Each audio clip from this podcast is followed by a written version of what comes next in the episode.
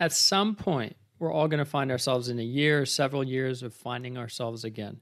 Now, some people call this soul searching, others may describe it as an awakening, but regardless, it's a time of seeking direction, clarity, vision for where God's leading. And for me personally, I've been on that journey multiple times over. In fact, in the last year, and even in the last six months, I've been having my own kind of rediscovery. I think that's healthy. I think it's important that we can continue to grow. And sometimes we grow through failure, and sometimes we grow through uh, success. But in all cases, we're learning.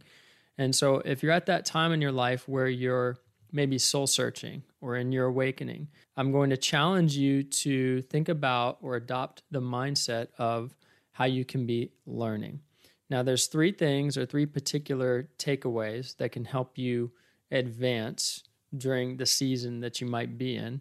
So I'm going to break these down right now. Number one, don't use your career as the scapegoat.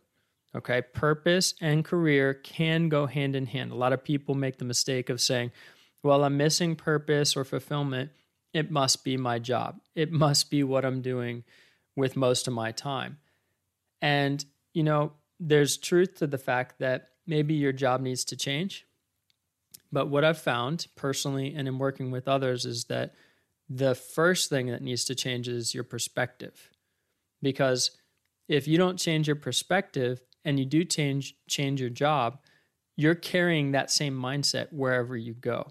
So even if you find yourself aligned in a career, a vocation, a calling, a business, whatever it might be, that is naturally allowing you to express your giftings, your passion, and your purpose, if you're still operating from that same old mentality, it won't be long before you find yourself frustrated in the same cycle and going through the soul searching.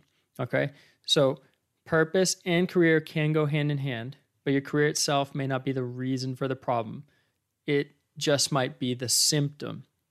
It might just be showing up in what you're doing with most of your time because most people spend the majority of their time working. Okay, I've seen a lot of people change how they approach their work and actually start to enjoy it again or even for the first time. Others decide, you know what, it's not the right fit for me, but they do so from a place of perspective. So, what's most important is that you get to the root of whatever the unrest is so it doesn't follow you in whatever you do next. That's number one. Number two, remember action creates clarity. A lot of people make the mistake that they need clarity before they can take action. And more often than not, we have to act our way into something. Okay. Inaction is just more food for the beast we call worry. And if you're listening, you know exactly what I mean. A client said to me the other day on one of our group calls, they said, There comes a point when you have to settle for action over perfection. So Number two, stop waiting for clarity and act your way into something. And number three, in order to help you do this, I want you to think about setting a timeline. If you don't give yourself a timeline to make or evaluate decisions, then you're always going to feel to feel behind. So being decisive about what you're going to make a decision about, giving yourself a 3-month window or timeline to evaluate your progress and then setting a reminder to revisit that decision. Really practical, and doing this can really help you advance during the season. I was on the phone with somebody else the other day and I said, How long have you been back and forth about this decision as to what you're going to do with the job that you're in? They're they're in a leadership position, they're managing people, they've done well, they're successful, but there's a conflict and they've been wrestling with it. And I said, How long have you been wrestling with this? And they said, For years. And at some point, you have to make the decision to get clear. At some point, you have to make a decision to say, I'm giving myself this timeline. And by the way, you, you can do this with God, right? Man plans his ways and the Lord orders our steps. So you can say, Lord, I'm giving the next three months for me to make a decision about this, even if it's I'm not going to uh, even revisit any of the back and forth about whether or not I stay for three months. I'm going to prioritize my family. And then I'm going to evaluate what is it that's working, what's not working, and is there anything that's changed during that three month timeline. As you go back and evaluate in three months from now, you might realize, you know what? I just had a change in priorities, and that resolved a lot of things for me because it wasn't the job so much as it was where I was placing my attention and energy. Or you might say, you know what? Things have changed in the job, things have changed in the business, and now I'm actually more free to be able to pursue some of the things where I'm more aligned in my gifting. Maybe there's a new role that's that's started, or maybe I've actually uh, taken the initiative to create something that fits more aligned with who I am and who God made me to be. And recognize that it's okay to make a decision to not revisit this decision about work, for example, and what you do next as you're soul searching. It's okay to postpone that for three months so long as you are being decisive about it and saying, I'm not going to get up in the morning, waver in my mind, be double minded going to work, and just drain all the life out of me. Instead, I'm going to commit to what's in front of me. I'm going to allow God to work in my heart, prioritize the things that are important, getting healthy, spending time with people that love me, care about me, even asking God to show me more about who I am. Maybe heads up, November 20th, the boot camp would be a good option for me so I can get new questions, new answers, personalized attention, guidance, direction, vision for who I'm becoming and where my life might be leading, principles that can be applied beyond just the eight weeks that I'll be there in boot camp, but that I can use for the rest of my life, even the next time that I'm in this season that I'm in.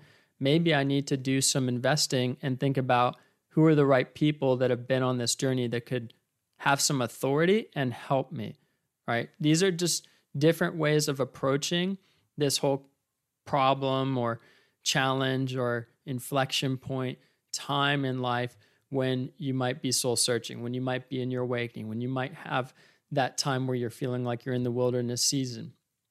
Know you're not alone and remember these three things. These are my personal takeaways. I think they're, you know, helpful for me, but make it work for you. Adjust, adapt, whatever you need to do. Number one, remember, don't blame the job, use it as your scapegoat. Instead, take a step back and recognize you can adjust your perspective. Consider how you got to where you are and what needs to change to get to where or who you want to be. Number two, remember action creates clarity. So act your way into something. And number three, sometimes that means you're going to need to set a deadline and put it to the side and say, I'm going to commit for the next three months to not think about this. Or I'm going to create a very simple one, two, three step plan that I'm going to start implementing to prepare for whatever might be next to create that option for me. And you know what, God? I invite you to redirect me as needed but I'll evaluate in three months where I am in that three step plan, preparing for what I think is ahead of me. And God, if you've done something that I need to make adjustments in as a result of maybe clarity that you've brought or new opportunities I wasn't considering, then fine, I'll make those adjustments. But at the very least, I know what I'm doing. I know that I'm giving myself that time and I'm not wavering or sitting in my own frustration because of procrastination.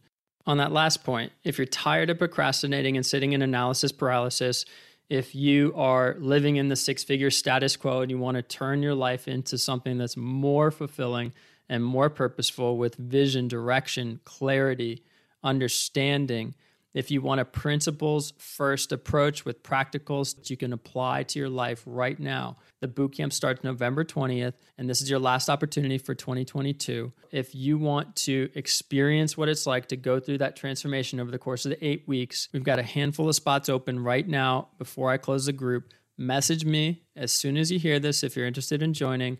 And if there's an opportunity, if there's a space available, I'll get you the details to reserve your spot. Just message me on Instagram, on my website. You can send me an email, tj at tjleffler.com. Write the word bootcamp and I'll send you details. Look forward to working with some of you. I hope that this has helped you, even if you're not joining the bootcamp, and share this with somebody if you think they'll receive and they'll get value.